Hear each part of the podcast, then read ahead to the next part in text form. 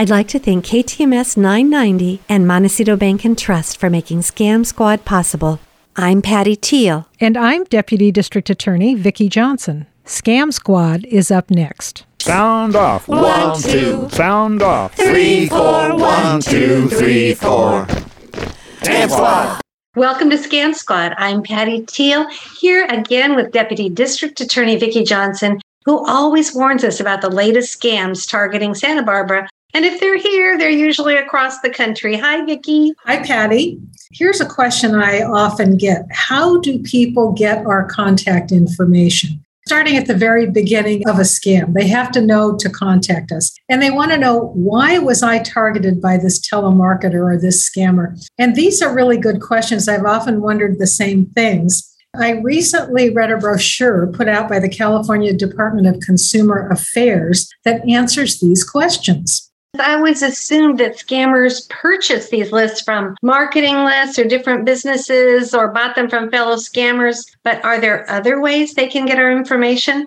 Yes, and you're absolutely right about the ways that you've mentioned. But there are several gimmicks that are used to develop these lists in the first place. And the brochure gave several suggestions of how we can stay off of those lists. And the first one was, do not fill out consumer surveys or marketing surveys. Gosh, Vicki, I don't usually do that, but it's not because I'm aware that scammers are getting that information. I didn't know. I thought that was just a nice thing to do. It sounds so innocent. I'm sure lots of people do it just to be helpful. Absolutely. And I used to get these phone calls where people would ask me questions, pretending they were some organization and they were doing a survey. And I used to sit on the phone and give them the answers before I realized this is probably what they were doing. And when you think of the information you're providing about yourself, often there are pieces of information that scammers can really use to try and trick us. And another tip along the same lines, don't fill out surveys attached to products that have warranty registration cards. Now, here's what I didn't realize. You don't have to fill out the survey or even complete and return the card in order to enjoy your warranty rights. Well, I'm one of those people that didn't know that, Vicki, and I'm sure a lot of people don't realize that. Again, by filling out those cards, you're providing a lot of information which could easily fall into the hands of scammers. Absolutely. And the cards themselves are probably innocent. They're put out by the company. But if they get into the wrong hands, again, you're providing lots of information. Now, another tip that was in this brochure, don't fill out sweepstakes entry forms. You have warned us about that many a time. Especially if you have to pay to enter a sweepstakes, you've told us over and over, that means it's a scam. Absolutely. And once again, Patty, sweepstakes have topped the list as the number one scam operating in the country in twenty twenty-one. Here's another good suggestion that was in the brochure. Exercise your opt-out rights whenever you can. Banks and other financial institutions are required to notify you that you can have the right to request that they don't share your personal information with other companies. You can affirmatively opt out of having your information shared, and apparently you definitely should do this. Yes, it sounds like it's just another way to keep off of a list that could fall into the hands of the scammers. Absolutely, and I'm usually too lazy to do it, but I think I better start doing it. And finally, when you give your money to a charity or some other group, enclose a note asking them not to share, sell, or rent your name to any other organization. And do the same thing when you order from a catalog. Get on their do not share list, something I never even knew you could do. Right. So it's a lot like the do not call list, it sounds like, only it's a do not share list. These are all great ways to stop scammers from getting hold of our personal information in the first place. Yeah, and I'm sure it's a fairly easy thing to do. I mean, you might just put a note on the order form or whatever it is you're using. Don't share my information. Easy enough to do. So this brings me to another topic that I'd like to talk about today, and that is giving to charities. And there is always a lot of charitable giving following natural disasters. Boy, that's so true, Vicki. Santa Barbara, of course, in the last few years has had their share of natural disasters, including the floods, the mudslides, fires. I myself have lost a house to a fire in Santa Barbara. And now where I'm at in Florida, there have recently been tornadoes. So what should we do? When you constantly see that devastation on T V, you're motivated to do something to help. You see all these people in trouble and you want to be charitable. You want to help. The scammers know this, and they're going to make it easy for you to give, but it's not going to go to the victims. Mm, yeah, I've unfortunately heard about scammers who have set up fake charities where none of the money goes to victims or goes to people that it needs to help. And all of it goes to a scammer. That's just heartbreaking. How can we avoid being a victim of that type of a scam? Well, the F B I has actually provided several tips. First of all, donate to established charities or groups you've worked with before and that you trust. Things like the Red Cross, or here in Santa Barbara, Direct Relief International is a good one. Charities that have a good record, that are established, that you know and trust, and be on the lookout for organizations with what they call copycat names, or names that are very similar to well-known organizations, but one word might be a little off or a little bit different. Obviously, be very careful of any new organizations that seem to spring up right after a natural disaster. The brochure always suggested that you check out the website address. Most legitimate charities use .org, O R G, not .com. Yeah, Vicki, I would just want to bring up for a moment these personal charities that have sprung up all over the place, the GoFundMes where you're helping a family. I guess what you need to do there is know the person personally or know someone who knows them, because you sure don't want to end up being the victim of a scam yourself when you're trying to help somebody out.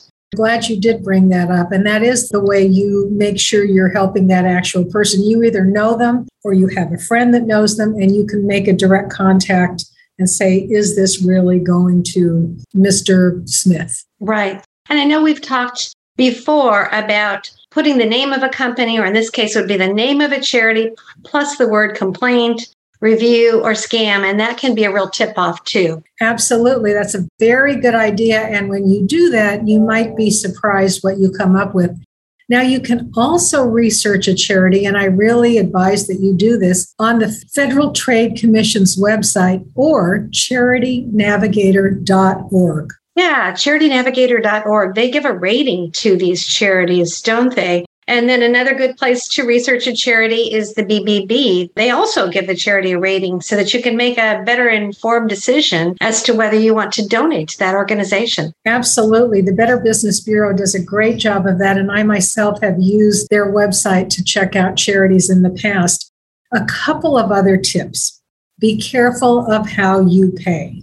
We know that if someone asks for donations in cash, by gift cards, or by wiring money, you are probably dealing with a scammer. To be safe, pay by credit card or by check. And if someone calls you on the phone and tries to rush you into making a decision, please don't fall for it. If you are thinking you might want to donate to this particular charity, ask them to send you something in the mail, so that you can check it out more carefully and without rushing to give money. Boy, Vicki, this has been such good advice today, because we all want to do our part. We want to help. We want to give. But when you get on the phone and somebody calls you, it's so easy to get swayed by what they say, and they may not be who they say they are. So I think that's such a great idea to get things in writing. But unfortunately, if you do make a mistake and you're worried that you've been scammed, what should you do then? Well, make a report to the Federal Trade Commission at F T C dot gov. That's F T C dot gov, G O V, short for government. And also to the F B I at I C three dot gov. What these websites are going to ask you to do is to share whatever information you have, like the name of the organization, the phone number, and what the fundraiser said to you. Great advice, Vicki. And would you give your fraud hotline? Absolutely. Area code eight oh five, five six eight, two four four two. And I do have people that call me about charities that want to know, should I give to this charity? How do I find out if it's a worthwhile cause? On several occasions, I've been able to tell them, no, this is not a good place to be giving your money based on my research. Don't be hesitant to call if you have some questions. Thank you for doing that, Vicki. That's really nice of you. And do we have any good news today? We do, Patty, and we actually have some personal good news. My husband and I almost fell for a scam, and thankfully at the last minute, I took my own advice and caught it. He came to me very excited because he'd gotten something on his phone that the federal government was offering free solar panels if we qualified. Now, I was busy reading the newspaper, and so I was sort of listening to him out of the just the corner of my ear. He was coming to me and asking me all kinds of things and, uh, you know, how, how many square feet in our house do we think, and on and on, you know, some pretty innocuous questions. But then he came and said, now, what is your social security number again? I can't remember it. And I, I gave it to him because I wasn't really listening to him or thinking. Not listening then, to your husband. I can't imagine such a thing. Yeah. But then the next question was, what is your bank account number? Oh. And I went, whoa, whoops, stop, stop right yeah. here. Mm-hmm. Oh. I think perhaps we are in the hands of a scammer because, as I've said many, many, many times on this show, government organizations are not going to ask for that kind of personal information. So he said, okay, okay, I'll stop. I won't submit this. I said, thank you so much. Yes, these scammers are so good. They know that the government is funding certain solar panel programs. And so there they go. And I can imagine many people will fall for that. We've just had it drilled into our heads so much not to give out that information, thankfully. Thankfully. And again, yes. It could have been legitimate, but once mm-hmm. they started asking those kinds of questions, I thought to myself, why does the government need my bank account number mm-hmm. if they're offering me something that might be free? You know, what's that all about? Right. Your social security number? What was I thinking? Right. Anyway. Better to slow down, yeah. stop, take a pause. Figure out whether it might be legitimate or not. Once you've given away that information, it could be horrible, as you've taught us. Absolutely. Thank God I took my own advice in the end. Thank God you did, Vicki. And thank you for all the good advice you give to all of us. All right. I look forward to next week. Until next week. Bye-bye.